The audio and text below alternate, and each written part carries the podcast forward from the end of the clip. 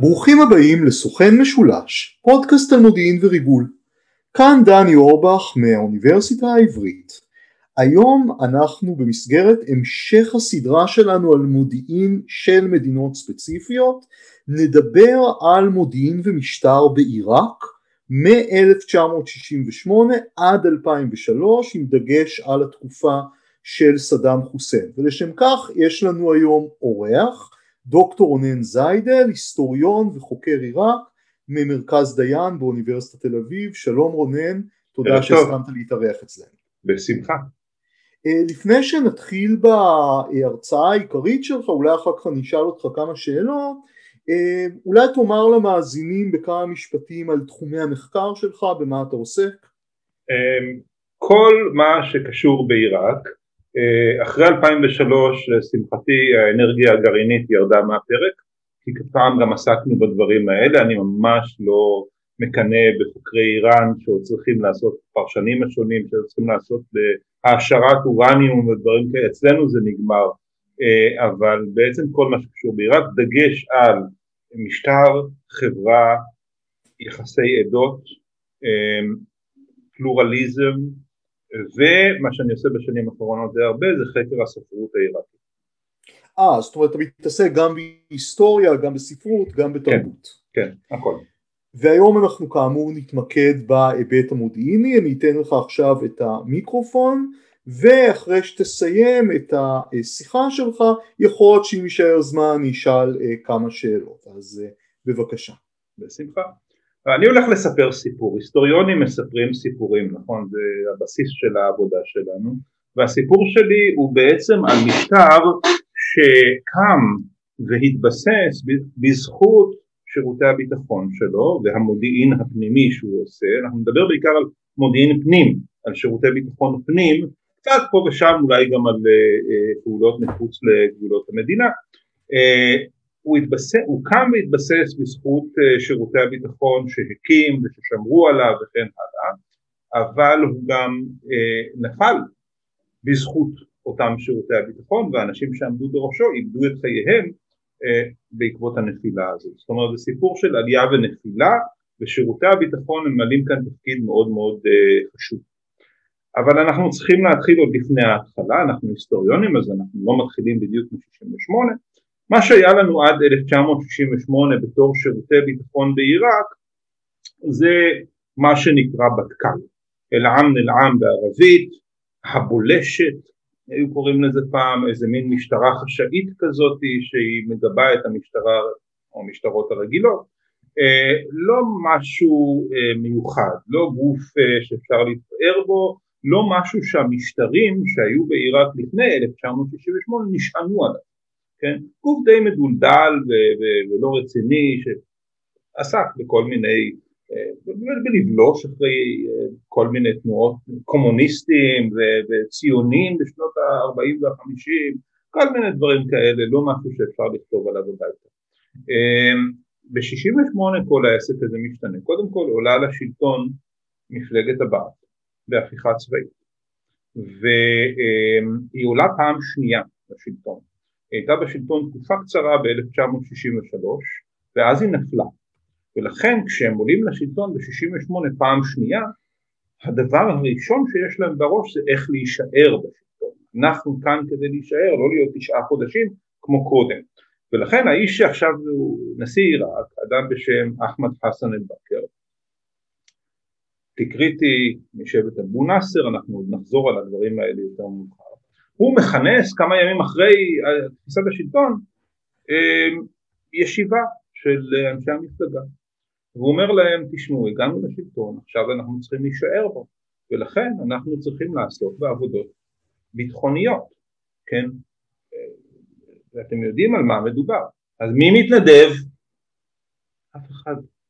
היה אחד שאפילו אמר תשמע זה עבודות מלוכלכות הם ידעו על מה מדובר, מדובר על חיסולים, מדובר על מעצרים, מדובר על כל מיני דברים כאלה, עינויים, כל הדברים האלה, כן, עבודות מלוכלכות, לא, מתחת לכבודנו, אבל אז קם בחור צעיר ואמר אני מתנדב, לבחור קראו סדאם חוסיין.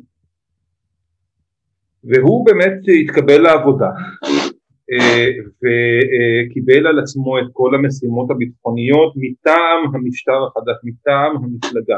המפלגה הייתה צריכה לעשות כמה דברים, הייתה צריכה קודם כל להיפטר מיריבים בצמרת המשטר שבשלב הזה היו שותפים שלה, כן? וזו עבודה ביטחונית, זה דברים שסדאם עשה עוד קודם לכן נגד יריבי המפלגה במחתרת, עכשיו הוא יעשה את זה מטעם, מטעם המשטר. והוא, לא רק זה, הוא עשה דבר נוסף, הוא לקח איתו כמה אנשים שהיו חבריו הטובים, שעליהם הוא שמח, כן, ושיעזרו לו לעשות את העבודה. בין החברים הטובים האלה היה גם אחיו למחצה, ברזן אברהים אל חסן התקריטי, אח מאותו אבא, לא מות, זאת אומרת האימא לא מאותו אבא, סליחה. אה, והוא מביא אותם, עכשיו אה, אחמד חסן אל-בכר היה בן אדם הגון יחסית, היה צריך לשכנע אותו שזה בסדר מה שנעשה שם. אז הדוד של סדאם, שהוא אה, בן מחזור וגם איזשהו קרוב משפחה של אה, בכר, בא לאל-בכר ואומר לו, תשמע אדוני, אתה רוצה להישאר בשלטון, נכון? אז תזכור דבר אחד, דם סמיך ממים. הכוונה היא, אם אתה רוצה להיות בשלטון, תסתמך על בני המשפחה, על בני השבט, על בני קבוצת הדם, שלך ולא סתם אנשים. ואז סדאם ממנה את האנשים האלה, הוא מתחיל להשליט טרור בסביבה המפלגתית וגם קצת מחוץ למפלגה. אנחנו מקבלים אה, בינואר 1969 את האירוע הזה של ההוצאות להורג של הרוגי המלכות, זה כבר סדאם עושה, כן? אה, יש סיפור ידוע, גם היה בסדרה אויבים, אמ, של אה, אה, לידיה ששון, שאבא שלה אה, היה אחד העצורים האלה, והיא ואימא שלה, היא ואימא שלה הולכות לחפש, ואי אפשר, אז הן הולכות למפקד האמן אל-עם שבשלב ההוא עוד לא הודח מתפקידו. והוא אומר להם תשמעו אני לא יכול לעשות שום דבר קצרה ידי מלהושיע אני בכלל לא בעניינים מה קורה שם. כן? אה, אתם רוצות מישהו שיעזור לכם, יש איזה סדאם אחד. בשלב הזה סדאם עוד לא היה ידוע, לא היה מוכר לציבור. יש איזה סדאם אחד, ואז היא באמת הולכת לסדאם, וסדאם אה, כבר קצת יותר מבין בעניינים, ולא שהוא רוצה לעזור לה ולא שהוא עוזר לה, אבל בסדר. אה, בנובמבר 69 סדאם פתאום ממונה לסגנו של אחמד חסן אל-בכר, האיש השני בחשיבותו במדינה, וזה מפתיע את כולם ואף אחד לא היה מוכן לזה, וברור שמי ש, שהגורם שמביא לכך אלה אותם שירותי הביטחון, אותם אנשי, בשלב הזה מדובר על אנשים, אקדחים שהורגים אנשים אחרים, אה, שמריצים את סדאם, שסדאם הוא הגיבור שלהם והם מריצים אותו. בין 69 ל-1973, כי אז יקרה עוד איזשהו אירוע שאני מתעכב עליו, אה, החבורה הזאת מחסלת את כל היריבים שלה בתוך המפלגה ומדובר באנשים מאוד מאוד בכירים שפשוט מחוסלים בדרך כלל על ידי רצח, על ידי מקרי רצח, גם מחוץ לעיראק דרך אגב, המקרה הכי ידוע הוא על אחד היריבים היותר מסוכנים שלהם שלא היה איש מפלגה, עבד אל-עזאק אל-נאף אדם שאגב דרך אגב עבד גם, אתה בטח מכיר, אתה מהנהן בראש, אתה יודע שהוא עבד גם עם המוסד הישראלי, כן המוסד הישראלי ניסה להפעיל אותו, ניסה לעשות כל מיני דברים שם. אה, האיש הזה אה, חשב שהוא, אה, שהוא חזק והוא יכול לעשות כל מיני דברים, הוא הודח ב-1968 והסתובב בכל מיני מקומות בעולם, הוא גם הגיע לכאן, אבל ב-1970 הוא נרצח בלונדון על ידי אותם אנשי ביטחון מחוץ למלון שלו בלונדון, נרצח, והם גם הצליחו לברוח משם. ב-1973 אפשר להגיד שסדאם חוסיין הוא כבר האיש החזק במדינה. יותר חזק מהנשיא, אחמד חסן אל-בכר. וזה כמובן בזכות ה backing שלו משירותי הביטחון שהוא הקים ואייש וכן. אבל אז קורה flop, flop רציני לסדאם. מה שקרה הוא שהוא גם השתלט על האמן אל-עאם. על הביטחון הכללי, ומינה את אחד מהאנשים שהכי נאמנים לו, אה, מענה בכיר במרכז מעצר שסדאם אה, פיקד עליו, אה, אדם שלא היה ספק לפחות בעיני סדאם, בנאמנותו, אדם בשם נאדם גזר, כ"ז א' ר'. אבל הייתה בעיה. נאדם גזר, שהיה בעתי ומענה ואדם רע ואכזרי וכן הלאה, כמו שצריך, היה שיעי. זה היה הפלוט. ובתור שיעי, עוד מהדרום כזה, ממוצא כפרי, הוא הסתכל והבין שכל הצמרת של המפלגה שאליה הוא נועד מאוישת באנשים שהם ממשפחה אחת. אחמד חסן אל-בכר הוא מהשבט של סדאם, הוא איכשהו קרוב משפחה רחוק. סדאם חוסיין, אה, אה, עוד האנשים שהוא אה, הביא איתו לשם מהשבט שלו, הוא הבין שהוא לא יכול להגיע למקום הזה. ולכן בערה בו הקנאה. הוא החליט לעשות מעשה, הוא החליט שהוא חזק מספיק, שיש לו ארגון ביטחון מאחוריו, כן, יעשה מעשה. הוא ניצל את ההזדמנות שסדאם ואחמד חסן אל-בכר היו בביקור ממלכתי בפולין. והוא החליט לארגן אה, הפיכה צבאית, אבל הפיכה צבאית כזאת אה, ספקטקלית, עם, עם ספקטקל, כן, שהוא העמיד צלפים ואנשים שלו בבניין, מעל אה, משטח קבל, הקבלה של, ה, אה, של משטח הנחיתה של שדה התעופה הבינלאומי של בגדד. היו שם צלפים והם התכוננו לרגע שהמטוס ינחת, סדאם ואל-בכר ירדו מהמטוס, יקבלו את פניהם כל מיני אנשים, לחיצות ידיים, ואז הם יראו בהם.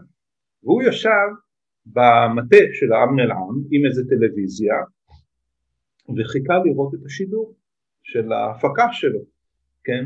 אבל זה לא עבד כי אה, סדאם לא היה עד כדי כך טיפש, הוא גם שם כל מיני אנשים שיאזינו לאיש הזה, כן, ברור, והם אמנם היו בפולין שזה די רחוק וזה, אה, אבל אה, אז מישהו שם גילה את הקונספירציה, את הקשר הזה, והוא עשה דבר כזה, הוא שלח מסר אה, לנשיא ולסגנו שנמצאים בפולין, אמר להם תשמעו אל תחזרו מיד, תעצרו לחניית ביניים בבולגריה.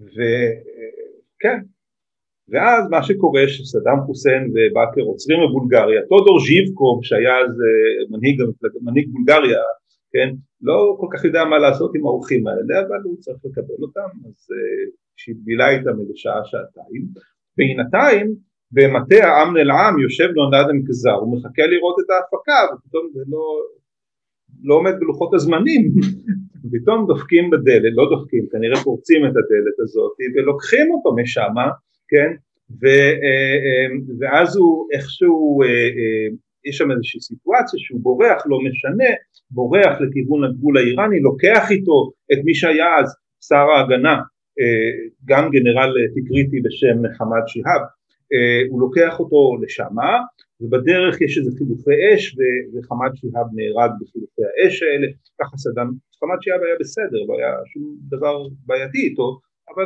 הוא עלול היה להיות בעייתי בהמשך, אז הוא מת בהזדמנות הזאת וגם נאדם קזר מת, אבל זו הייתה מכה קשה מאוד, כל העסק, כל הקונספירציה הזאת לא הצליחה אבל סדאם הבין שלא כל בן אדם שהוא בוחר הוא בן אדם שאפשר לתת בו אמון. ועשו באותו שלב, עשו ועדת חקירה ועשו רפורמה של שירותי הביטחון. קודם כל הורידו את האמן אל עם לדרגת שירות הביטחון הנמוך ביותר. משהו כמו משטרה מינוס פחות או יותר, כן? והקימו שירות ביטחון אחר חליפי שקוראים לו המוחברת המוחברת, ג'יהאז אל-מוחברת אל-עם, זה השם המלא, והפעם כבר לא ייתנו לאנשים כמו אה, נאדם קזר אה, אה, לאייש את התפקידים הבכירים בשירות הזה, בראש השירות הזה עמד אדם שלא הייתה שום בעיה בנאמנות שלו והוא באמת הקים את השירות הזה וברזן אברהים אל-חסן אה, מקבל תפקיד אה, בכיר ויותר מאוחר הוא גם יהיה ראש השירות. אמ, עכשיו עוד דבר אחד משנות ה-70, בשנות ה-70 פתאום יש לעיראק המון כסף.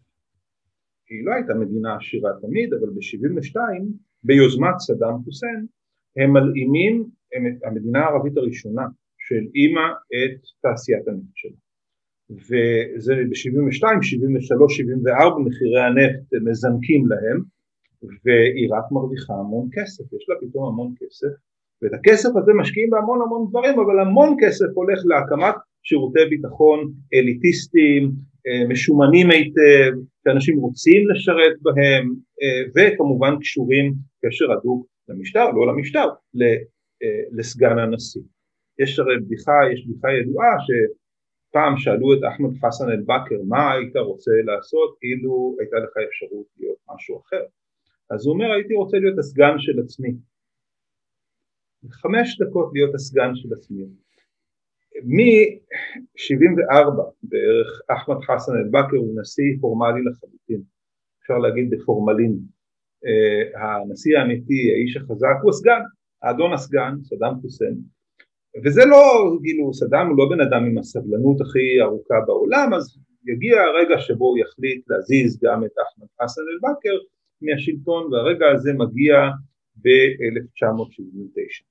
ביולי, יום המהפכה, 17 ביולי 1979, סדאם חוסיין פונה בנאום אל חברי המפלגה ואומר להם שאחמד חסן אל-בכר, אבו הייתם, הוא קצת חולה ולא מרגיש טוב והוא לא יכול להגיע גם ואם הוא היה מרשה לי אני הייתי נושא אותו על הכתפיים, אמר הייתי נושא אותו על הכתפיים, מביא אותו בעצמי כי הוא אבא של כולנו, מה זאת אומרת?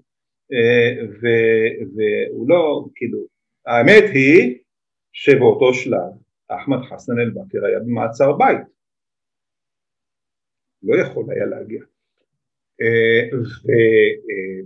והוא מודיע להם שבהתאם לחוקה הוא אה, ממונה, ממונה ליושב ראש ההנהגה הארצית של מפלגת הבת ויושב ראש מועצת הנהגת המהפכה זה בפועל נשיא הוא עסקן, ככה זה הולך. אבל הוא קולט, סדאם היה מין סוג של מורה, מורה, מורה מהסוג הישן האלה שהיו רואות כל דבר, כל איזה תלמיד שמעביר עיקרון בכיתה, משהו כזה, היה לו כזה מין.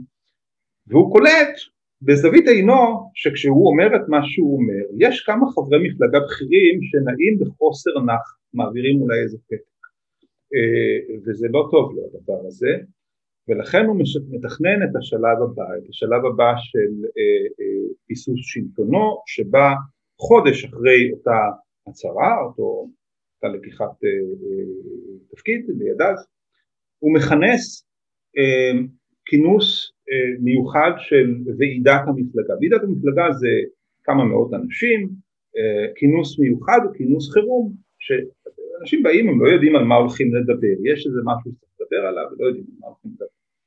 ובאים ומתכנסים באיזה אולם שקוראים לו אולם אל-חולד אמ, והעסק מצולם, מצולם לצרכים הפנימיים של המפלגה. קצת מזכיר את הסיפורים של שאושסקו על ה... שהיה מצלם כל מיני דברים ומפרסם את זה. זה מצולם. והכינוס נפתח על ידי יושב ראש ההנהגה הארצית של המפלגה הוא סדאם חוסיין. וסדאם חוסיין מעשן סיגר, כן, העשן של הסיגר מתעמר מעליו, הוא לבוש לבן והוא מתחיל לספר איזשהו סיפור על קונספירציה, על זה שקרה משהו מאוד מאוד מכאיב וקשה ויש קונספירציה, הכוונה, זאת אומרת, תרגום בגוף הסרט, כמה חברים בכירים במפלגה קשרו קשר עם המפלגה האויבת, עם המפלגה הסורית, כן, ערב עלייתו לשלטון היו אמ, מגעים רציניים מאוד בין, בין אה, קודמו, בין אל-בכר לבין ההנהגה הסורית של אסד האבא, אה, לאיחוד בין המפלגות האלה, שתי מפלגות אחיות, כן, אבל יריבות קשות. יש איזה מגעים בין אה, בכירי המפלגה לבין הנהגת הבעת הסורי, אמ, זה נעשה מאחורי הגב שלי וזה לא יפה וזה מאוד פוגע ואז מעלים. ואז סדאם מתחיל קצת לבכות, הוא בוכה ו, זה מאוד מקובל שם שבוכים, שזה בכי כזה. ואז הוא מעלה אדם אה, שהיה חבר הנהגה ארצית של מפלגה שמתחיל להתוודות. הוא כנראה עבר ריכוך קודם לכן והיה עצור, עבר עינויים, הוא מתחיל לספר את הסיפורים האלה של מה, מה קרה ואיך ההוא פגש את ההוא וההוא פגש את ההוא. ואז הוא נוק... תוך כדי הסיפור הוא נוקב בשמות של אנשים, האנשים האלה נמצאים באולם. ואז רואים בסרט, בסרט מאוד מפורסם, אה, רואים איך אה, כל מיני אנשים, אלה אנשי מוחברת, כן, באים ולוקחים את האנשים האלה החוצה, יותר לא נראה אותם חיים, אין אה, סרטים של ההוצאות להורג אבל יש סרטים של הספקטקל הזה והכל מסתיים אחרי שההוא גומר לדבר, הכל מסתיים בזה שסדאם שוב לוקח את זכות הדיבור, שוב עם הסיגר, הפעם עוד פעם מוציא את, ה, מוציא את המטפחת מה, מהכיס של, של החליפה ומנגב דמעות ואז כל האנשים שיושבים אה, בשורות הראשונות ו, ולא לקחו אותם, עדיין לא לקחו אותם, כן, יושבים שם טארק עזיז ועיזת איברהים וטאה יאסין רמדאן וסעדון שקר ועוד כל מיני אנשים שעכשיו יהיו במקום אלה שלקחו. אה, הם פוצחים, הם, הם מתחילים לבכות כולם, כולם מתחילים לבכות על מה שקרה, זה מאוד כואב, ואז אחרי שנגמר טקס הבכי הם מתחילים, הם פורצים בקריאות אה, אה, קריאות שמחה וקריאות בשבח סדאם, כן? האירוע הזה מסמן את ההשתלטות של סדאם, הוא גם מסמן משהו ש... ביטוי שאני אשתמש בו הוא מאוד קשור לשירותי הביטחון, טבע אותו האינטלקטואל העיראקי כנען מקייה שידוע גם בתור סמיר אל-חליל, אה, רפובליקת הפחד. רפובליקת הפחד נולדת אה, ברגע הזה, כן? היא הייתה שם עוד קודם אבל פעם ברור שיש פה כללים חדשים לגמרי של המשחק, אבל אחרי האירוע הזה שסדאם אה, מקבל את ה... מבסס את שלטונו לפחות נפטר מיריבים בתוך המפלגה, שנת 1980 מתחילה בפלופ נוסף של שירותי הביטחון. בואו לא נשכח שכמה חודשים לפני שסדאם תופס את השלטון יש מהפכה באיראן ובעיראק ב-1979 יש אופוזיציה שיעית חמושה, מחתרתית, מסוכנת, השיעים הם רוב האוכלוסייה כזכור ואיכשהו לא כל כך טיפלו בסוגיה שלהם, ניסו להתעלם מהדברים האלה בכל מיני שיטות, כל לא כך טיפלו בהם. אה, ב-79 הם מקבלים רוח גבית במפרשים מחומייני, מהמהפכה האיראנית, ומתחילים להרים את הראש וזה מסוכן. ובתחילת, באביב 1980 הם מבצעים את הפעולה הכי הכי נועזת שלהם עד אז, הם מנסים להתנקש בחייו של שר ההסברה אה, שר ההסברה היה טארק עזיז, הם לא מצליחים להרוג אותו, זה היה באוניברסיטה בבגדד. הם לא מצליחים להרוג אותו, הם הורגים כמה סטודנטים אחרים שהיו שם, זורקים פצצה ומנסים להרוג אותו, ואחר כך בהלוויה של אלה שנהרגו הם מבצעים עוד פיגוע ופוגעים בחלק ממשתתפי ההלוויה. עכשיו זה היה כבר יותר מדי, זה היה מאוד מאוד מסוכן לסדאם, סדאם התחיל להבין שיש לו עסק עם יריב מאוד מסוכן שיכול לקעקע אותו מבית ואז אה, המוחברת מקבל הנחיה לנסות ולעקור מהשורש את אותה אופוזיציה שיעית בלי רחמים בכלל. מי שמקבל את התפקיד הזה הוא קולגה שלנו. למה אני אומר קולגה שלנו? כי הוא דוקטור להיסטוריה. זה אדם, כמובן תקרית, אתה לא תשאל אותי, הוא לא, הוא לא, הוא לא מגליציה, הוא תקרית, כן, אה, אה, ששמו פאדל ברק. השבט של סדאם חוסיין. לחלוטין, בטח. השבט של סדאם חוסיין, אבל הוא דוקטור להיסטוריה, הוא דוקטור מאוניברסיטה במוסקבה, מאוניברסיטת פטריס לומומבה במוסקבה. אה, הוא גם עשה מחקר היסטורי שהתפרסם כספר על בתי הספר הפרטיים של השיעים ושל היהודים בעיראק שאגב אה, מתחילת שנות ה-70 כבר לא חוקיים, נוצרו מחוץ לחוק ונסגרו גם הבתי ספר הנוצריים. אה, והוא הכיר את השיר, זאת אומרת הוא הכיר את השיר, זאת אומרת הוא הכיר את השטח, הוא היה פקיד אה, של מכתבה, כן, פקיד מכתבה שעשה עבודה אה, יסודית ורצינית מאוד והכיר את השטח, ובפקודתו ובניצוחו שירותי הביטחון האלה עוקרים עוד לפני המלחמה, עוד לפני פרוץ המלחמה, המלחמה תפרוץ בספטמבר, את מפלגת הדעווה, זו הייתה המפלגה המרכזית של השיעים, של השיעים האלה, עוקרים אותם מהשורש, הם עושים את זה בלי רחמים, הם עוצרים את כל ההנהגה של המפלגה, אחרים ברחו לאיראן, הם, הם מוציאים להורג את המנהיג הדתי הכריזמטי של אותה מפלגה, אדם בשם מוחמד בכר א-סאדר, קרוב משפחה רחוק של מוקתדה היום, ברק ניגש לבכר א-סאדר ואומר לו אני מאוד מכבד אותך אבל אתה עושה שטויות ואתה מסכן את החיים שלך. תפסיק עם מה שאתה עושה. בכר א-סאדר היה מאוד מאוד מקורב לחומייני והוא הוציא אנשים להפגנות וכל מיני דברים כאלה. אם אתה תמשיך לעשות את מה שאתה עושה אני אמשיך לכבד אותך אבל אני אהרוג אותך ואני אבכה עליך. אל תגרום לי לעשות את זה. אז הוא המשיך, ועצרו אותו, והוציאו אותו להורג יחד עם אחותו שהייתה אה, גם פעילה מאוד בקטע הזה, הוציאו אותו להורג באפריל 1980, עוד לפני המלחמה. אה, ואז אה, כשפורצת המלחמה תמיד שואלים אותי את השאלה הזאת, תגיד איך יכול להיות הצבא העיראקי שברובו חיילים שיעים נשאר נאמן והחזיק מעמד כל כך יפה אפילו הצליח לנצח את המלחמה הזאת מול צבא שהוא צבא שיעי ומופגן, כן, ו- ו- ולהגן על משטר כל כך מתועד כמו המשטר של סדאם. אז יש כמה תשובות לעניין הזה, אבל התשובה שבדרך כלל לא אומרים ואני בדרך כלל אומר אותה קודם כל זה שבעצם גם אם הם רצו להתנגד לסדאם כבר לא היה להם איך כי מפלגת הדאווה הזאת שהייתה הערוץ להתנגדות כבר לא הייתה קיימת בעצם הלכה למעשה בעיראק. היא חוסלה עוד לפני המלחמה וזה מאוד עזר לעיראקים במהלך המלחמה. עכשיו מתבססת לה כאן מדינה בשנות ה-80 וזה חלק מהמשטר של סדאם גם.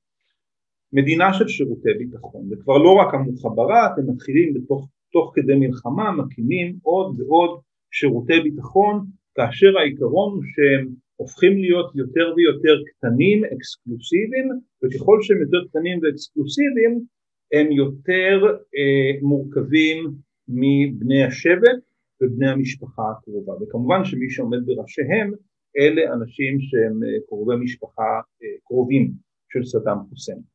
באמצע שנות ה-80 מוקם שירות ביטחון נוסף שנקרא הביטחון המיוחד, אל-אמן אל-חס. סדאם ממנה לרשות השירות הזה את החתן שלו. החתן לא הוצנח על התפקיד, קודם לכן הוא היה שומר ראש של סדאם, סדאם גם דאג ששומרי הראש שלו יהיו אנשים שהוא יכול לפתוח בהם.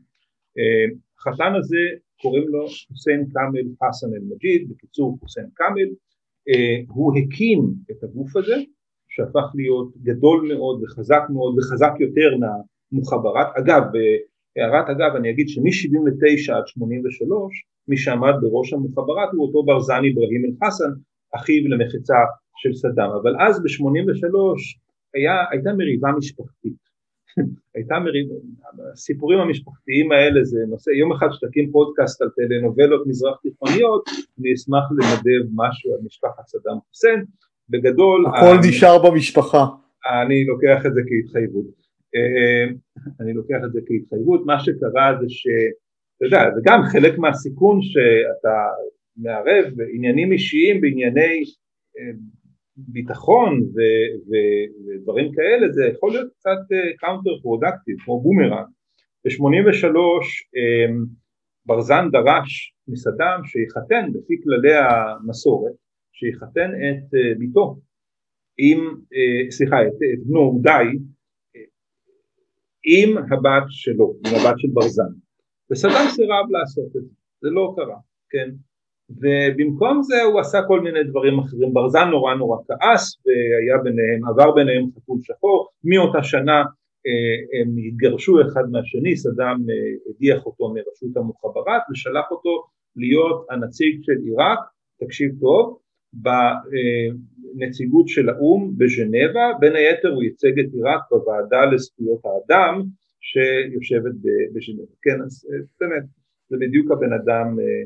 לפני כן אגב הוא כתב, פרסם ספר נחמד מאוד שנקרא, כנראה גם ספר שהוא מין סוג של להראות איך סדאם לא הכיר לו טובה, כן? הוא מספר שם על שבעה ניסיונות התנגשות בסדאם שהוא הציל אותו מהם, כן? בהיותו אה, ראש המוחברת ואיש מוחברת ותיק. אז אה, אה, סדאם לא, לא גמד לו אה, זה. היום אה, שניהם נמצאים בעולם אחר, אה, שניהם אגב הוצאו להורג אחרי 2003 אה, וזה כבר עניין, עניין של העבר, הוא באמת היה סוג של דיסידנט ש... כמו, כמו, זה קצת כמו ריפת אסד וחפד אל אסד, אותה מערכת יחסים, סוג של דיסידנט כזה, אבל כולם בסוף הופכים לדיסידנטים, אתה תראה את זה. אוקיי, במקביל, תשאל אותי בוודאי, תשאל אותי בוודאי אה, איך יכול להיות, אני לא מדבר כאן בינתיים בכלל, על אה, מודיעין צבאי. הרי יש לנו מלחמה עכשיו עם איראן. כן? אוקיי. יש מודיעין צבאי ויש מודיעין צבאי שהעיסוק העיקרי שלו הוא עיסוק של מודיעין צבאי, זאת אומרת לאסוף מידע על האויב בזמן מלחמה, להפעיל סוכנים שם וכל מיני דברים כאלה, לכן הוא קצת מחוץ למאבקים האלה על ה... בפנים על, ה... על השלטון. כן, לכן הוא קצת מחוץ לסיפור שלנו, אבל בהחלט יש כזה, כזה גוף, והוא מעניין, כי אחד התפקידים של המודיעין הצבאי דווקא, הם עשו איזה מין חלוקת עבודה ששירותי הביטחון האחרים מתעסקים בעניינים בתוך עיראק, כן, המודיעין הצבאי מתעסק בעניינים מחוץ לגבולות עיראק ולא רק, זאת אומרת הוא גם עסק בעיסוק מידע מודיעיני על, על איראן אבל גם על מדינות נוספות כמו סעודיה אחרי 1988 ב-89 הוא פתאום יתחיל, אה, יעלה את, ה, אה, את רמת הפעילות מול ישראל גם. זה משהו שקדם להסלמה שהייתה ב-1990, המודיעין הצבאי התחיל לאסוף מידע גם על ישראל. אה, הייתה לו מחלקת ישראל למודיעין הצבאי לכל אורך התקופה הזאת, אבל לענייננו הוא גם מתעסק במעקב אחר אה, אנשים שפעלו נגד המשטר ממדינות מחוץ לעיראק, כן, אם זה סוריה או טורקיה או אירופה והחיסולים של האנשים האלה בוצעו על ידי המודיעין הצבאי דווקא ולא על ידי שירות הביטחון האחרים. זה מאוד מאוד מעניין, אני זוכר שהשבוע הזכרתי את הסיפור של הרעלת הכורדים במחצית השנייה של שנות ה-80, כורדים שהועלו הן בכורדיסטן, אחד באיראן, אחד בלונדון, שמו להם אה, ציאנין. במה שהם שתו, בדרך כלל זה היה יוגורט משום מה, אה, אז אה, זו הייתה העבודה של המודיעין הצבאי, המודיעין הצבאי חיסל עוד כמה יריבים של המשטר, למשל פעולה ידועה נגד אדם בשם מהדי אל-חכים, איש דת ופעיל אופוזיציה שחוסל בחרטום, בירת סודאן, עוד כל מיני דברים כאלה, אמ, אבל הסיפור העיקרי שלנו הוא בעצם, אה, רוצה עוד סיפור אחד על המודיעין הצבאי? אוקיי, בסדר. אה, הייתה... בוודאי, מאוד, תמיד, תמיד. כן, הייתה תקופה מאוד מאוד קצרה של איזה מין ירח דבש בין האמריקאים לבין עיראק של סדאם, ממש תקופה קצרה, היחסים חודשו ב-1984 בלבד. ובין 84 לסיום המלחמה ב-88 יש לנו תקופה של ירח דבש שמבחינת האינטרסים האמריקאים היה מתאים להם יותר לעזור לעיראקים גם כי עיראק הייתה מותקפת ואם איראן הייתה כובשת חלקים מעיראק זה לא היה נעים וגם כי אה, הייתה איזושהי קרבה, גם הסעודים היו עם העיראקים וכל זה האמריקאים הלכו עם, עם המחנה הזה וסייעו קצת לעיראקים. ב-1980 וסוף 85 זו תקופה של אה, מתקפות איראניות על הגבול העיראקי אה, והם מתכוננים כל הזמן לאיזו מתקפה מסיבית גדולה, בדרך כלל בדרום עיראק כי זה האזור היותר רגיש של עיראק, העיר בסרה מאוד קרובה לגבול עם איראן. אה, בשלב הזה האמריקאים מתחילים לספק לעיראקים צילומי אוויר שיעזרו להם, למודיעין שלהם, זה עובר דרך המודיעין הצבאי כמובן, אה, לאתר תנועות של ריכוזי כוחות איראניים מהצד השני של הגבול. ואז קורה מה שלפעמים קורה במזרח התיכון, יש איזה רשלנות, איזה פשלה, איזה מחדל, משהו פה שם, ובשמונה בפברואר 1986 האיראנים מצליחים מה שלא הצליחו קודם לכן, זאת אומרת לפלוש לשטח עיראק ולכבוש אה, נקודה בעלת חשיבות אה, מסוימת, הם כובשים עיירה נטושה. אה, שקוראים לה פאר, אה, שהיא בעצם המוצא היחיד של עיראק לים, למפרץ הפרסי, אה, והם מקימים שם ראש גשר והם מצליחים להתבסס במקום ומתקפות הנגד העיראקיות לא מצליחות להוציא אותם משם. אז העיראקים היו צריכים למצוא איזושהי סיבה למה זה קרה, במקום להטיל את האשמה על עצמם, מה הם עושים? הם אומרים האמריקאים סיפקו לנו צילומי אוויר לא נכונים, כן? הם, הם הטעו אותנו, הם פועלים בשירותה של הנה הוכחה לכך ואז גם באה פרשת איראן גייט והוכיחה להם עוד פעם שהאמריקאים בעצם לצד האיראנים למרות שהם כאילו עוזרים להם אבל האמת שהם באמת יותר עזרו לאיראקים. אני אעצור אותך פה לשנייה לאיזה כן. לאיזה הערה פשוט כן. לא יכול נורא מעניין שמשהו שעובר כחוט השני בכל ההסברים שלך עד עכשיו זה שיש נטייה להציג כל כישלון עיראקי כמזימה כמזימה ברור, של מישהו. ברור, וזה ברור. נכון גם בתחום הצבאי. נכון, נכון, מפלגת הבית היא מפלגת מזימות, היא עשתה מזימות, היא סבלה ממזימות, היא רואה מזימות בכל מקום, עד היום רואים מזימות בכל מיני מקומות, היום קצת פחות כי רק קצת השתנתה, אבל בהחלט, כן, למה לא? Uh, עכשיו uh, uh, נעבור לשלב ש, uh, של סיום המלחמה, המלחמה מסתיימת כפי שהיא מסתיימת ואז מתחילה מלחמה נוספת, כן, מלחמה uh, החדשה, הפגישה לכווית, uh, יש שלב שבו ממתינים לתגובה האמריקאית. ובשלב הזה אנחנו יודעים שאנשי הצבא באו לסדאם ואמרו לו תשמע אדוני אתה מספר כל מיני סיפורים אבל בפועל אין לנו תשובה למה שיש לאמריקאים כן לאמריקאים יש מסוקי אפאצ'י אנחנו לא יכולים לעשות שום דבר מול המסוקים האלה לא יש לנו חיילים, יש לנו טנקים, יש לנו, לא עוזר מול, מול האפאצ'י. וסדאם פסל את העניין הזה. ואז הוא התחיל לדבר על האמונה ועל החייל שמכריע את הקרב עם הזה, עם הרובה שלו וכל מיני דברים, כל מיני דברים כאלה, והוביל את עיראק למלחמה. אה, אגב, הפלישה לכווית ב-2 באוגוסט 1990 הייתה בניגוד למלחמת עיראק איראן שבה שותפו הגנרלים והיא תוכננה והייתה ידועה מראש, אפשר היה לראות ממש גם עקבנו אחרי זה, איך המלחמה הזאת מתוכננת. פלישה לכווית הייתה סוד, ומי ששותף בסוד הזה היו מעט מאוד אנשי צבא מאוד מאוד נאמנים וחוסיין כאמל והחבורה הזאת של אנשי הביטחון המיוחד ומשמר הרפובליקה והדברים, כן, אנשי הצבא היו ממודרים, הרמטכ"ל שמע על הפלישה לכווית ברדיו, הוא מבין על מה מדובר. ואחר כך כמובן נורא נורא אה, התלוננו על הדברים האלה. אבל אה, אוקיי, אה, אחרי הפלישה ואחרי התבוסה הקשה, זו הייתה תבוסה מאוד מאוד קשה לצבא העיראקי, דומה הכניסה של ששת הימים פה עם מה שזה עשה לצבא המצרי, היו שם, אה, אה, אה, היה שם קטע של אוטוסטרדת המוות שחיילים עיראקים שנסוגו עם הנשק שלהם, עם הכלים מכווית לכיוון בסרה, יש כביש, יש אוטוסטרדה כזאת, האמריקאים הפציצו אותם מהאוויר, לא כך ברור למה, וגרמו להרבה מאוד הרוגים.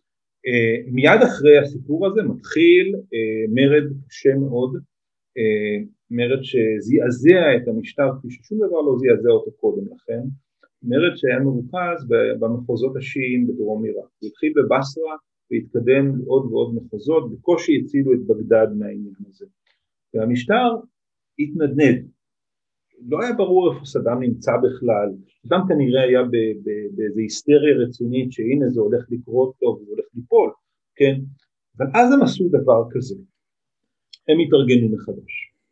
הם הקימו חמ"ל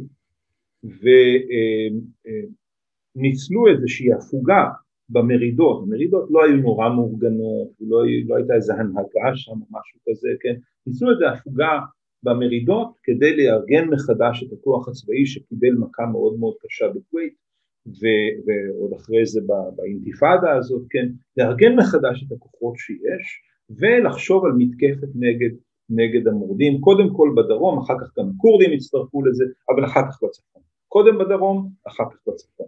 ומי שמנצח על הדברים האלה זו המשפחה. זה אה, אה, חוסיין כאמל, זה עלי חסן אל-מג'יד, אותו עלי הקימאי המפורסם, כן? סדאם כמעט ולא פעיל, הוא אומר אתם תעשו את העבודה, הוא מאציל סמכויות על האנשים האלה והם באמת עושים את העבודה כי הם מרגישים שזה מסכן גם אותם, כן? הם מרגישים שזה מסכן גם אותם. אה, קצינים בכירים, תקריטים, סונים, מתנדבים לשירות, שונאים את סדאם ומתנדבים לשירות בשביל לפעול נגד המורדים, כי הם מרגישים שזה מסכן גם אותם, כי אם יגיעו לבגדד אחר כך הם יגיעו גם לתקרית, וזה לא יהיה נעים.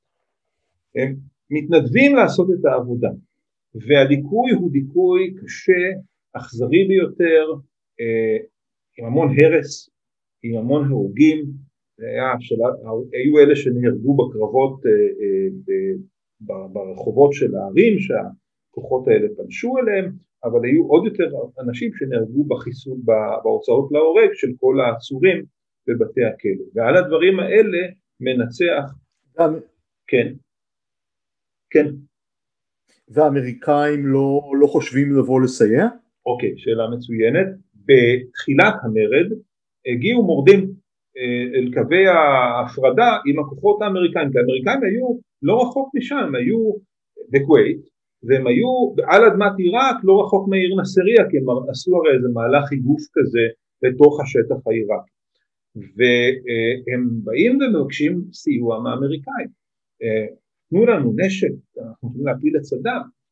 ושוורצקופ לא יודע מה לעשות.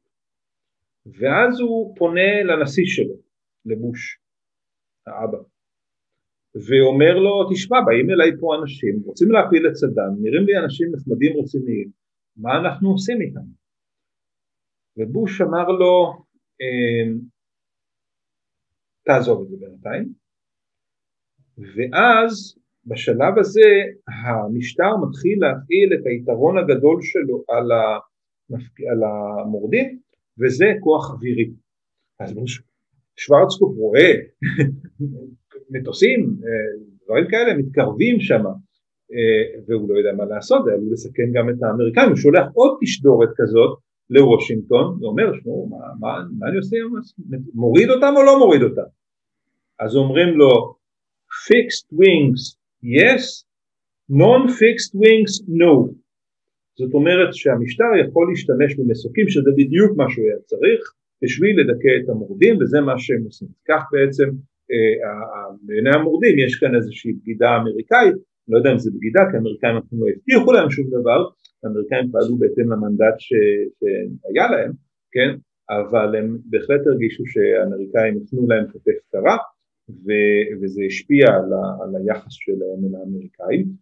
אה, מי שמנצח על, ה, על הדיכוי הזה אלה שני אנשים, זה קודם כל אה, חוסיין כאמל שהיה מפקד אחד הכוחות, אותו חתן של סדאם חוסיין, אבל גם חוסאי סדאם חוסיין שהוא אה, מ-1991 ראש אה, נתפס בעצמו, הוא מקבל את התפקיד, הוא נתן את התפקיד לבן שלו, לא לבן המופרע, לבן היותר מסודר, כן, כן.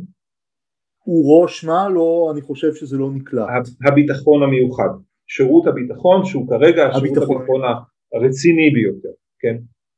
והם מדכאים את האינתיפאדה, okay. הם עושים את העבודה הזאת עבור המשטר וכך המשטר בעצם מקבל עוד 12 שנים של חסד אה, במהלך שנות ה-90. אני רוצה לדבר על שנות ה-90 כי זו תקופה נורא מעניינת ובדיוק לעניין שלה. קורים שם כמה דברים, קודם כל בשנות ה-90 אה, לא נרחיב על הצרות שיש לעיראק בתקופה הזאת אבל שנות ה-90 אלה שנים שבהם מתרבים שירותי הביטחון יש הוא מקים עוד ועוד ועוד שירותי ביטחון יותר ויותר אקסקלוסיביים, אמרתי שקודם היה ביטחון מיוחד, אז עכשיו יש ביטחון עוד יותר מיוחד, וביטחון אה, משמר הרפובליקה המיוחד, ומשמר הרפובליקה, כל מיני שירותי ביטחון שהם יותר ויותר אקסקלוסיביים, וכמובן בראשם יש את השירות ביטחון בפני עצמו, שזה בעצם ה bodyguards, אה, שומרי הראש של סדאם, מה שנקרא אל-חימאיה, האנשים שמקיפים אותו, שכולם כולם קרובי משפחה קרובים, אה, אנשים שבאמת אה, יש להם קשר דם משמעותי. אה, שנית, קורה דבר נוסף, שנות התשעים הם שנים שפגעו מאוד במעמד הבינוני העיראקי. וגם במעמד הבינוני הגבוה, עם צרות כלכליות ובעיות אחרות וכן הלאה וכן הלאה.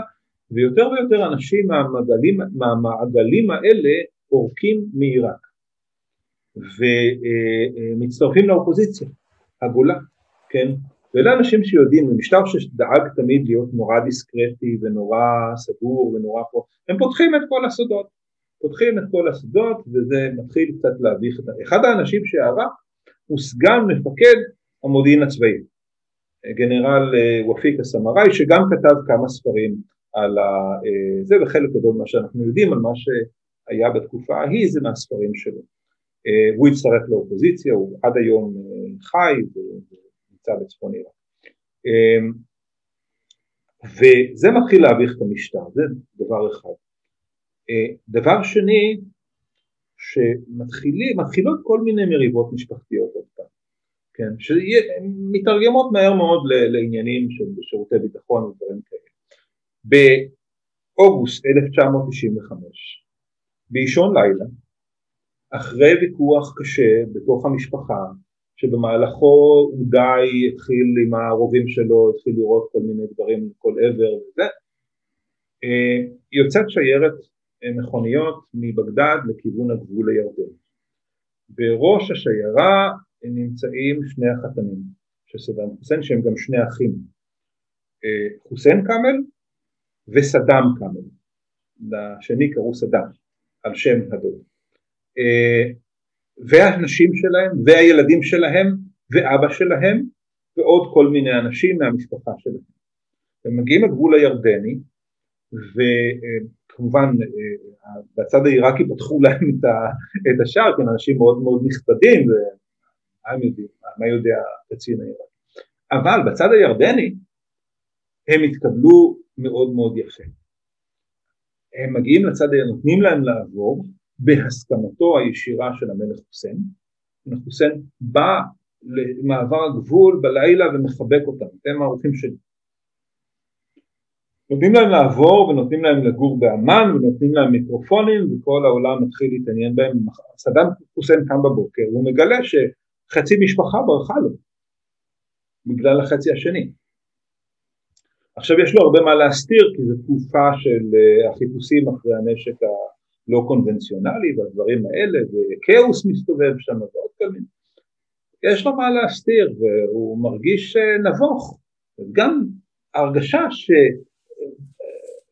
שבנים גידלתי ואהבתי והמה כן זה בדיוק מה שהוא הרגיש כלפי חוסיין כאמל והחוצפן הזה חוסיין כאמל אני מדי פעם רואה את הסרטים האלה קשה להאמין. הוא פונה למיקרופונים, מסיבות עיתונאים כאלה באמ"ן, והוא אומר אני חושב שהדרך להציל את עיראק זה אם סדאם חוסיין יואיל בטובו and will step down, he will step down, יפנה את מקומו.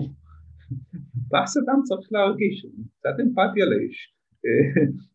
הוא נורא נורא ואיום, גם לקחו לו את הבנות שלו וזה. עכשיו, יושבים שם באמ"ן. זה מזכיר לי סצנה מברית המועצות. רק הערה, זה מזכיר לי סצנה מברית המועצות, אחרי שחרושצ'וב נפל שהוועד המרכזי של המפלגה הקומוניסטית יצא נגדו mm-hmm. הוא אמר לאחד הנאמנים האחרונים שנשארו לו תראו איך השתננו mm-hmm. מה היה קורה אם מישהו היה מגיע לסטלין ואומר לו יוסיף ויסריונוביץ' אתה צריך להתפטר אפילו כתם לך לא היה נשאר במקום שהאיש הזה היה עומד בו. יש הרבה סטלין בסדאם נכון עכשיו מה שקרה זה סאגה שלמה של פרשת החתנים כן אה, עכשיו יש כאן גם ענייני ביטחון כמובן, קודם כל אה, אה, אה, המשטר הגיב על על הדברים שחוסיין כאמל, כי כאוס הלך לפגוש את חוסיין כאמל, הלך לפגוש אותו, וחוסיין כאמל הזה לא, לא אמר לו יותר מדי דברים, אבל המשטר כצעד פרמפטיבי, מניעתי, כן, פתאום פתח, גיל, גילו כל מיני מקומות, גילו איזה חוות עופות שמנוהלת על ידי חוסיין כאמל במקרה לגמרי, ובתוכה היו כל מיני מסמכים מאוד מאוד חשובים על הפרויקטים האסורים של העיראקים, על הגרעיני ועל, ה, ועל הכימי, ביולוגי כנראה לא היה. אה, מגלים את הדברים מיוזמתם, חוסיין כאמל לא עשה שום, שום דבר, צדיק מלאכתו תעשה בידי אחרים, והם אומרים חוסיין כאמל הוא אשם, הוא החביא, כן, ו, אה, וכך בעצם אה, ב-95 בזכות הכאוס לעיראק אין פרויקט גרעיני ואין לה פרויקט כימי, כל העסק הזה הושמד כתוצאה מהדברים שקרו מהדינמיקה הזאת. אבל חוסיין כאמל ניסה לעשות עוד כמה דברים והוא בין היתר ניסה לחבור לאופוזיציה הגולה, אבל פה, פה היה לו, פה הייתה הבעיה שלו, הם לא היו מוכנים לקבל אותו, זה הבן אדם שהרס, ששחק, טבח באינתיפאדה שלהם, את השיעים, כן, יש גם סיפור מפורסם שהוא עומד שם בקרבלה מול הקבר של חוסיין והוא אומר אתה חוסיין ואני חוסיין מי יותר חזק? כן? כזה. אז לא, לא רצו, הפנו לו כתף קרה, זה בכלל understatement למה שעשו לו, הוא מצא את עצמו בסופו של דבר בלי שום אה, בית אה, פוליטי, אף אחד לא רצה להצטרף למהלך של אה, הפלת המשטר העיראקי יחד איתו, ובנוסף הוא נשוי לביתו של סדאם חוסיין, הוא היה נשוי לרע'ד, לביתו הבכורה של סדאם. ויש עוד בת של סדאם שם שנשואה לאח שלו. והבנות מתגעגעות לאבא, לאימא, לבית, לבגדד, לא טוב להם שם באמ"ן, גם העבירו אותם לאיזה דירה שרד אחרת במקום קצת יותר רחוק, לא היה להם נעים, ומתחילות לנג'ס לבעלים, אין להם מה לעשות, השוט, המו"לים של אמ"ן לא מעניינים אותם כל כך, לא, לא טוב להם והם נמצאים בלחץ, אבל חוסיין כאמל אומר פעם אחר פעם אני לא יכול לחזור לעיראק, אין מצב שאני חוזר לעיראק, מה קורה? ואז התחילו להפעיל את השירותים של איזה go between. ה-go between היה מי שהיה שגריר עיראק באמ"ן באותה תקופה שהוא גם תקריטי מהשבט, אמ, קוראים לו נורי אלווייס, והוא מתחיל אה, להסתובב שם ולפזר הבטחות, הבטחות אישיות, הבטחות, הבטחות, הבטחות, מסדם שלא יאונה להם כל רע. בסופו של דבר בפברואר 1996 הם משתכנעים והם חוזרים. כל הפמליה חוזר, ואז קורה דבר כזה, מי מחכה להם בצד השני של הגבול, כשהם עברו לירדן חיכה להם חוסיין, זה איש נחמד, כשהם חוזרים לעיראק מחכה להם עודאי הצד השני, ואז הוא עושה להם, אה, כן, הוא עושה להם הפרדה, גברים לפה, נשים לשם. את הנשים, את הבנות של סדאם לקחו לארמון הנשיאות וזה, את הגברים לקחו לאיזה בית, לאיזה דירה שם ברובע של בגדד ושמו אותם שם. למחרת, למחרת חבורה חמושה אה, מתנפלת על הבית. זו חבורה מהשבט מי שמפקד עליה הוא עלי חסן אל-מג'יד, הדוד שלהם, הבן דוד של סדאם אה, מצד האבא, והוא מפקד על החבורה הזאת. הם מפרסמים הודעה שבטית שאומרת אנחנו החלטנו לחסל את הבושה, האיש הזה העמיד בושה על השבט, אנחנו החלטנו לחסל, אנחנו לא יכולים לחיות עם הבושה הזאת וזה מה שעשינו, הם הרגו את כל מי שהיה בבית כולל אה, נכדים של סדאם. אה, וגם שניים מהם נהרגו בפעולה הזאת ועשו להם הלוויה ממלכתית, כן? סדאם הרגיש לא נעים, קודם כל באמת כל הפרשה הזאת עשתה לו לא נעים כי זה כניסה מלוכלכת של המשפחה, זה לא נראה טוב, זה באמת טלנובלה טורקית ומרעה, כן? אבל הוא הרגיש לא נעים אז כי הוא הרגיש לא נעים שהוא נתן הבטחה והצטייר בצורה כזאת, כן? ואז הוא אמר, כן. אנחנו, כן. אנחנו יודעים בוודאות שסדאם הורה לרצוח אותם? אנחנו שופטים את הדברים לפי מה שיצא בעיתונות ולפי כל מיני עדויות נוספות. וכן יש יותר ויותר עדויות, גם רארד עכשיו אמרה משהו על העניין הזה, היא כנראה קצת באופסייד, היא לא כל כך יודעת, אבל מה שהוא עשה זה דבר כזה, סדאם היה מאוד מאוד נרגז כשהם חזרו, הוא מאוד כעס, הוא מאוד נפגע מהם, והייתה ישיבה שבטית, ובישיבה הזאת סדאם נכח, ואז השבט אמר מה עושים, וסדאם מרוב כעס יצא החוצה, הוא יצא החוצה, ואז הם פירשו את הצעד הזה שלו, בצדק רב הם פירשו את הצעד הזה כיאללה חסלו אותה, ככה זה קורה במשפחת קורליאונה, ככה זה קורה במשפחה הזאת, חסלו אותה. אחרי שזה קרה, סדאם אה, פרסם הודעה שבה הוא אמר אני מאוד מכבד את השבט, מה שהשבט עשה הוא באמת ההתנהגות השבטית הראויה, אבל אם הם היו שואלים אותי הייתי אומר להם שאולי קצת סבלנות, כן, אולי לא עכשיו, אולי לא מתאים, לא יודע מה, הם, הם לא שאלו אותי כי הם באמת נורא כעסו על האנשים האלה, יש פה את, ה, את הניואנסים האלה שצריך לשים אליהם. היום אה, רארד אה, ברעיון המפורסם שלה לפני כמה ימים אה, הפילה את כל האשמה על עלי חסן אל-מג'יד ואמרה שאבא שלה בכלל לא אשם במותו של בעלה ובמותה של הבן שלה. אבל זו הפרשה הזאת. עכשיו עוד דבר אחד שקורה הוא מאוד מאוד חשוב. כתבו על זה גם ספר מעניין, אה, אה, איך קוראים לו, האחים האלה, אה, נו, אה, אה, אה, נו, כרגע ברח לי השם, תכף אני אזכר. שני הבריטים האלה, עיתונאים, ספר טוב, על הניסיונות להדיח את סדאם לפני 2003 ובערך משנת 1996-97 האמריקאים מחפשים מישהו שידיח את סדאם בלי שהם ילכלכו את הרגליים וישלחו boots on the ground ומטוסים לאוויר ואני לא יודע דברים כאלה. הם מחפשים לארגן הפיכה צבאית והאנשים הכי מתאימים לארגן הפיכה צבאית אלה בדיוק האנשים האלה מהמעגל הקרוב לסדאם ואותם הם מחפשים ולהם הם מציעים פרסים כספיים ומציעים להם, אה, אה, מבטיחים להם כל מיני הבטחות ומנסים לארגן דברים כאלה. אז זה מכניס את כל המערכת העיראקית הזאת לבלבלה, לבעיה רצינית מאוד, כי סדאם כבר לא יודע מי הוא יכול לפתוח, יש פה פרסים רציניים מאוד, יש פה פיתוי גדול והוא צריך לבחור לתפקידים הרגישים האלה שהם אנשים שמגינים על חייו את האנשים שהוא באמת יכול לסמוך עליהם שלא יתפתו, כן, וזה מאוד מאוד קשה, היו גם כל מיני אנשים שנענו לפיתויים האלה וניסו כל מיני דברים, המשטר העיראקי סיכל כמה ניסיונות, אבל נקודת המפתח היא 1996, ב-1996 זה עדיין לא כל כך ברור מה היה שם, השורה התחתונה היא שאולי סדאם חוסיין עושה את אחד הסיבובים שלו בעיר בגדד, כנראה בשביל למצוא בחורות, אמ, וביציאה מארמון הנשיאות אמ, עוצר באיזשהו מקום, נעצר לידו רכב, מתוכו יוצאים שני אנשים, ומטווח אפס הם יורים בו נשק אוטומטי, אני לא יודע איך הם הצליחו לא להרוג אותו.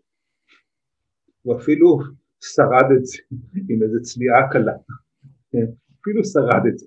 עכשיו זה ממש, מה שכנראה היה שם זה שהאנשים האלה קיבלו מידע פנימי מאנשים מקורבים למשטר, מתקריטים אה, בשירותי הביטחון, אני אפילו יודע את שם המשפחה, מישהו שסדאם פעם העליב אותו והדיח אותו ועשה לו איזה משהו לא נעים, רצה לנקום ומסר מידע לגורמים חיצוניים, לקבלנים חיצוניים, לא יודע, אולי שיעים, אולי משהו כזה, שהצליחו לפגוע בעובדי. וזה עשה לסדאם משהו אה, מאוד מאוד חזק.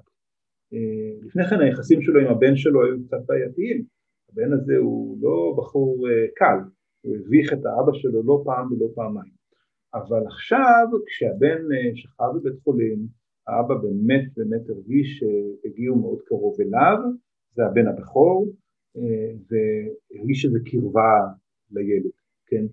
ו, אה, אבל פה באמת הקטע הזה שמחפשים אנשים בתוך שירותי הביטחון יוצר מצב לא נעים בתוך שירותי הביטחון וכנראה שאחרי 2001 הם גם מצליחים למצוא עוד אנשים בשירותי הביטחון ולפתות אותם בכל מיני דרכים ולהיפגש איתם בכל מיני מקומות ולהכשיר באמצעותם את הדבר הבא.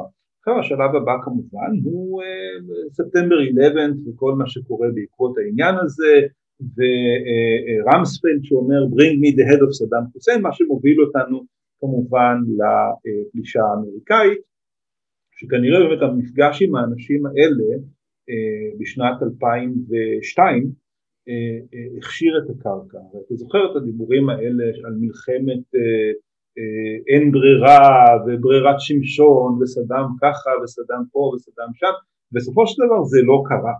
והייתה סיבה שזה לא יקרה כן? והסיבה שזה לא יקרה היא שהאמריקאים ככל הנראה, בעיקר ה-CAA, אה, הצליחו ליצור איזשהו קשר עם אנשים במעגל הקרוב לסדאם חוסיין ומה שהם השיגו אה, מהאנשים האלה זה שהאנשים האלה לא יילחמו בקרב על בגדד, לא, לא רק הם אישית אלא הכוחות שהם עומדים בראשם. מדובר על אה, אה, אה, מי שהיה אז ראש המוחברת, תאריך ג'ליל אל-חבוש, גם תקריטי אבל לא מהשבט של סדאם, ואדם בשם חוסיין רשיד מוחמד שהיה מפקד משמר הרפובליקה, קצין מאוד מאוד בכיר, שהוא גם תקריטי ולא מהשבט של סדאם, תראה, תראה איך הדברים האלה משולבים. אני גילי, הייתי הראשון שגילה את הדברים האלה, יותר מאוחר הדברים קצת יצאו בצורה טיפה יותר רשמית, אה, כשתהיתי בעצם מה קרה שם ב, אה, ממרץ ועד אפריל עד נפילת בגדד בעצם, מה קרה, מי לחם, מה היה, כי יש כל, היו כל מיני סיפורים, היה אפילו איזה מיתוס כזה, הערבים טיפחו איזשהו מיתוס של בגידה שהיה כמובן הרבה יותר אה, מנופח ממה שהיה באמת, אה, אבל אה, הסיפור האמיתי הוא סיפור של כישלון מוחץ מול כוח צבאי עדיף בהרבה. וגם, אבל לא, לא ממש של בגידה, לא כולם בגדו בסדר, לא, כן, אוקיי? יש לי שאלה מאוד חשובה פה, כי אתה מצד אחד אומר שלא הייתה קונספירציה רחבת היקף, כן. אבל מצד שני אמרת שה-CA כן שכנע או שיחד כן. אנשים בכירים לא להילחם, אז איך זה מתייחס? כן. תראה, אה, מה שהם עשו, הם ניסו להגיע אל האנשים האלה, הם כנראה לא, בזמן אמת הם לא הצליחו להגיע לכולם ולא כולם שיתפו פעולה, אבל היו כאלה ששיתפו פעולה, אין לי הוכחות שהם גם קיבלו בסופו של דבר את הפרסים ומקלט מדיני ושינוי שם וכל הדברים האלה בארצות הברית, אבל אה, אה, יש אינדיקציות די חזקות שזה מה שקרה, ובסופו של דבר אם אתה זוכר נכון אה, בגדד לא נלחמה, בגדד נפלה כמו אה, אה, מגדל של קלפים, לא הייתה שם מלחמה, מה שקרה שם בסופו של דבר זה גם שהאנשים האלה לא ארגנו את הכוחות שלהם וגם שאם מי שהיה חמוש בבגדד עשה את החישוב שלו ואמר מה המשטר הולך להפסיד בין כך ובין כך אני, אני לא הולך להילחם עבור אה, אה, אה, עניין שאין לו שום סיכוי כן a lost cause I'm not going to fight a lost cause.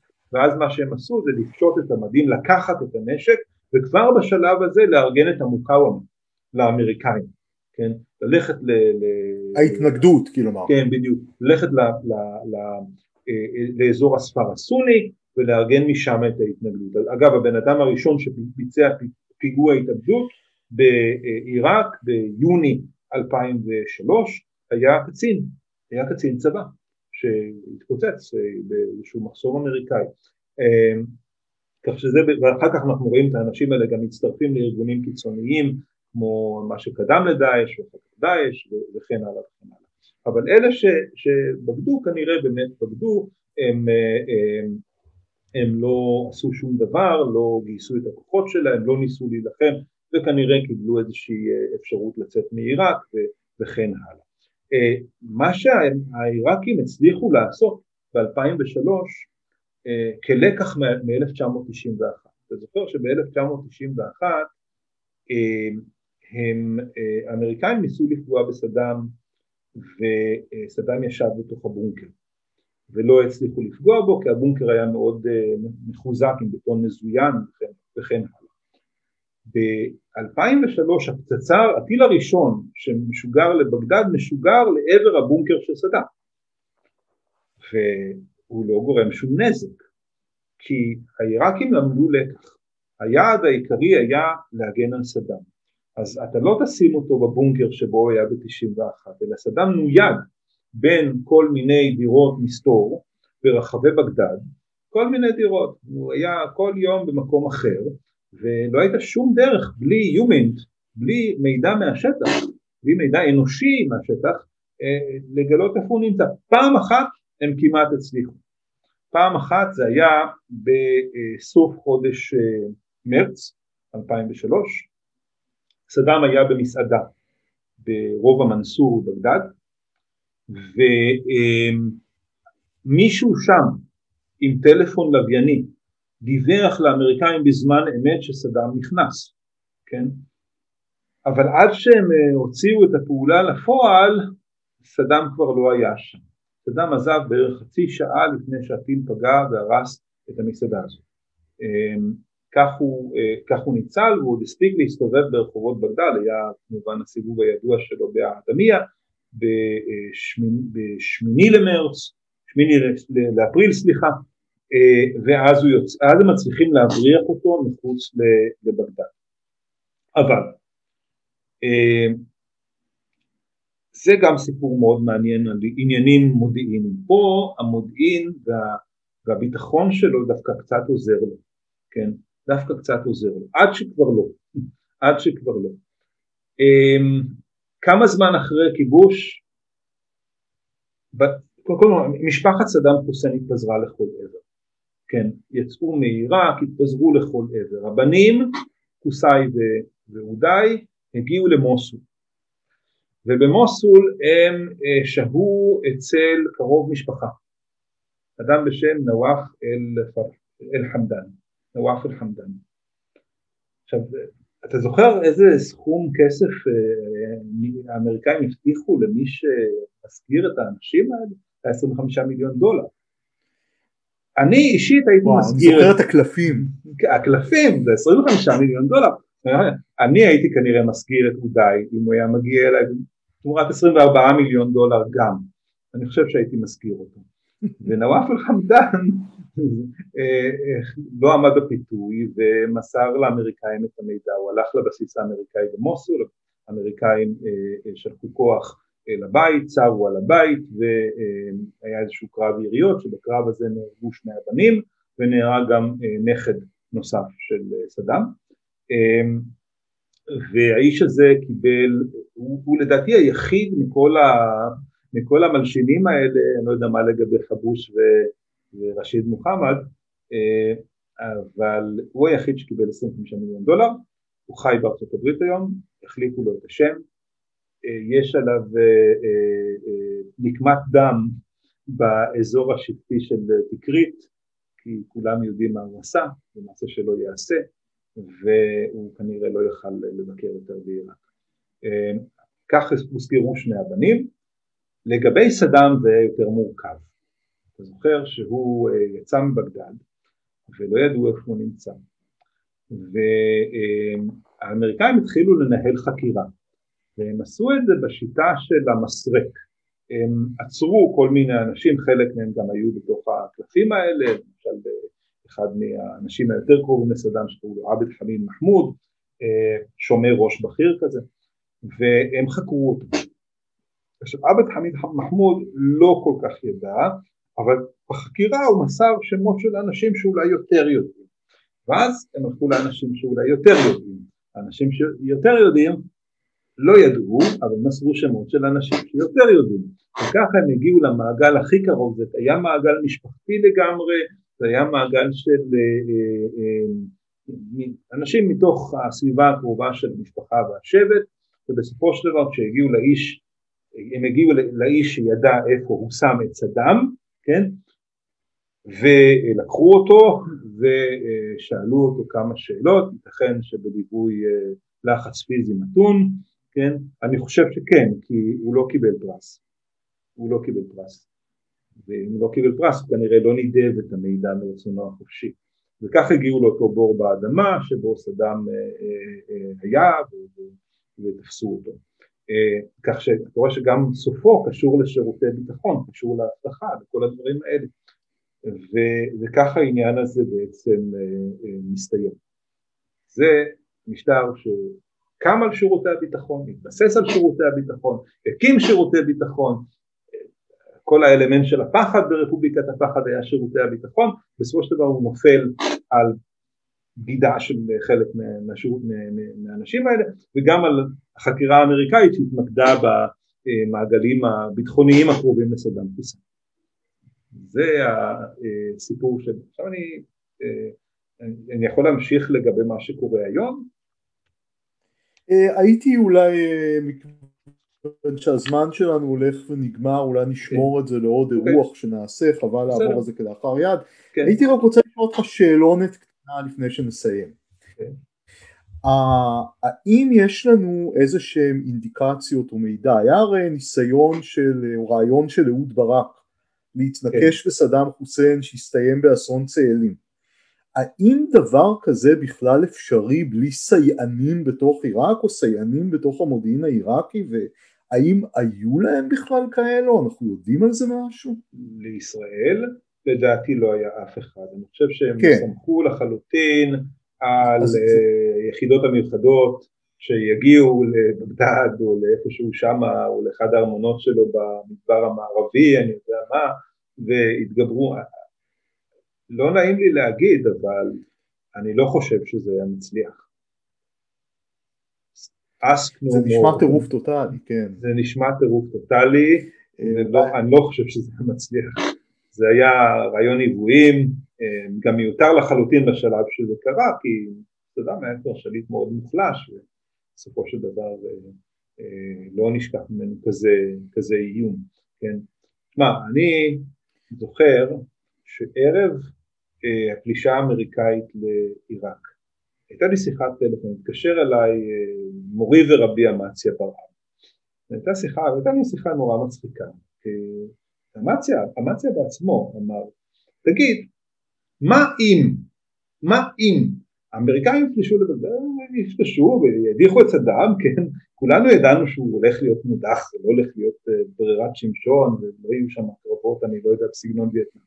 לא, הוא הולך להיות מודע, אנחנו באמת אה, עשינו, נפרדנו ממנו נפשית אה, עוד לפני הפעולה הצבאית ומה, ידיחו את סדאם, אוקיי, ואז הם התחילו לחפש בכל האתרים המיוחדים האלה שאומרים שיחביאו שם כל מיני דברים, כן, ובמקום למצוא את מה שהם מקווים למצוא, הם יגלו תריסים חלודים קופסאות פח של שימורים זה בלי שום זכר לא לנשק כימי, לא לביולוגי וודאי לא לגרעיני, כן? גם לא טילים ולא בינארי ולא אני לא יודע, כלום, שום דבר. ואז כאילו כל הקטע של סדאם בשנות התשעים שהוא אה, אה, מצד אחד אמר אין לי שום דבר, אף אחד לא האמין לי, כן? מצד שני הוא סירב לפתוח את כל, כל מיני מקומות שהם הכריזו עליהם כאתרים נשיאותיים כאלה ואחרים.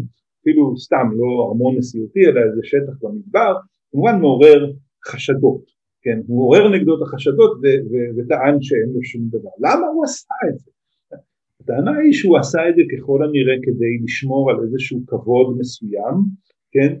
אבל האמריקאים לא, לא הבינו אותו אה, בצורה כזאת ואחת לאיזה כמה זמן יצאו למבצע של הפצצות שלא עזר בשום דבר.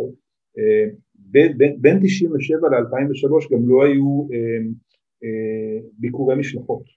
כי המבצע האחרון, הדזרט פוקס הזה, או משהו, הדזרט פוקס, אה, עצר את ביקורי המשלחות והם לא חידשו אותם, כן? אז יצאו מתוך הנחה שבשש שנים האלה בין 97 ל-2003 סדאם בוודאי חידש את המאגרים ועשה כל מיני דברים וכן הלאה. ידענו שזה לא נכון, ידענו שזה לא נכון אמ, גם אם אה, ייצר קצת חומר כימי או אני לא יודע מה, לא היה לו איך לשגר את זה. זה לא דברים שאפשר לשגר ביד או מטוסים, לא יודע מה. כן. ונאמר למאזינים שמי שרוצה לקרוא פירוט יותר מעניין על הכישלון המודיעיני הזה למה האמריקאים חשבו שלסדאם חוסיין אכן יש נשק להשמדה המונית, ה-CIA ושירותי הביטחון, מוזמן לקרוא את הספר המרתק של רוברט ג'רוויס, Why Intelligence Fails, mm-hmm. למה מודיעין נכשל. כן. ושם הוא מראה שההנחה של סדאם הנשק לא קונבנציונלי לא רק ה-CAA האמין בזה, גם שירותי מודיעין ערביים האמינו בזה, הוא הצליח לשכנע בזה הרבה מאוד אנשים למרות שזה לא היה נכון. באותה הזדמנות גם נזכרתי בשם של האנשים, של השני עיתונאים הבריטים, פטריק ואנדרו קובורן, קוקברן, mm, שכתבו את הספר על הניסיונות האמריקאים, ספר מצוין לדעתי, ממש ממש טוב, והרבה מה שאנחנו יודעים זה גם אה, על בסיס הספר הזה. אה, אז כך בעצם אה, סדאם עלה בזכות שירותי הביטחון ונפל על שירותי הביטחון. שכחתי אגב לציין, הזכרנו את פאד אל ברק למשל, אחד מאותן אה, אושיות של המוחבראת העיראקי, בשנת 1993 סדאם הוציא אותו להורג. אז גם הוא לא שרד. אז גם הוא לא שרד. ברזן אתיקריטי הוצא להורג אה, במשפט אחר, אבל אחרי 2003. הוא ביקש חנינה כי הוא היה חולה סרטן, לא נתנו לו את, את החנינה, הוצא להורג בתלייה. אמ, עלי חסן אל-מג'יד הוא שיאן עולם, אני לא חושב שיש בן אדם שנדון למוות ארבע פעמים והוציאו אותו להורג רק פעם אחת. ארבע פעמים בארבעה משפטים שונים, הוא עוד נשאר אחרי סדאם לדעתי, כן, לשמוע את המשפטים שלו על המפעל ועל האינתיפאדה ועל, ועל משהו אחר של הכורדים ועוד כל מיני דברים. אה, הוצא להורג, כל האנשים האלה בסופו של דבר אה, אה, הוצאו להורג, הם לא איתנו היום, אני לא נורא מתגעגע אליהם, חוסיין כאמל וסלאם כאמל על ידי בני משפחתם וכן הלאה, זה, זה הסוף של הסיפור הזה. המון תודה לך רונן שהתארחת בסוכן משולש וסיפרת לנו את הסיפור המרתק של המודיעין העיראקי, אני מקווה לארח אותך גם בעתיד, יש המשך לסיפור הזה, כן. אחרי נפילת סדאם. נכון. אה, היום יש תודה לנו... תודה לכם שהאזן. היום יש לנו ראש ממשלה, ראש ממשלה עיראקי שהוא עדיין אה, ראש שירות המוחברת, אבל איזה הבדל. כן, מוסטפא אל-קזמי. מוסטפא אל-קדמי נכון. הוא פעיל זכויות אדם שנהיה ראש המוחברה. אבל הוא באמת אה, אה, ההפך הגמור מכל האנשים שאני ציינתי עכשיו. המון תודה רונן. תודה לך. תודה לכם שהאזנתם היום לסוכן משולש, פודקאסט על מודיעין וריגול, כאן דני אורבך מהאוניברסיטה העברית עם דוקטור רונן זיידל ממרכז דיין באוניברסיטת תל אביב. נתראה בפרק הבא.